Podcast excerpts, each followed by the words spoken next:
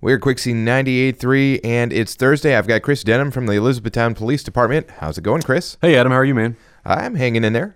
Can't complain. Glad to hear that. You doing pretty good? I'm doing very well. Keeping Hardin County safe? Uh, we're doing our very best with the help Absolutely. of your listeners. They're doing a good job. Absolutely. We are, uh, again, we talk about this weekly, but we have nabbed several wanted folks as a result of tips, and it also is a direct result of Quixie 98.3. So we appreciate all the Quixie listeners out there. Absolutely. They've done a good job, and they've earned some extra cash in the process. So uh, that's what this program's all about. Let's go ahead and uh, see who we could use some help finding this week. So we are looking for Jacqueline Michelle Dan. Miss Dan is a 55 year old white female with the last known address in Elizabethtown.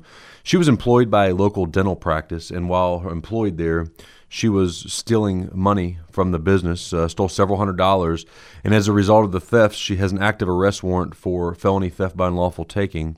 Anyone with any information on Miss Dan's whereabouts is asked to call the Elizabethtown Police Department, or they can call Hardin County Crime Stoppers at 1 800 597 8123. Again, that phone number is 1 800 597 8123. You can report that to Hardin County Crime Stoppers anonymously. You never have to provide any of your name or information. And if your tip leads to her arrest, you are eligible for a cash reward of up to $1,000 depending on the circumstances.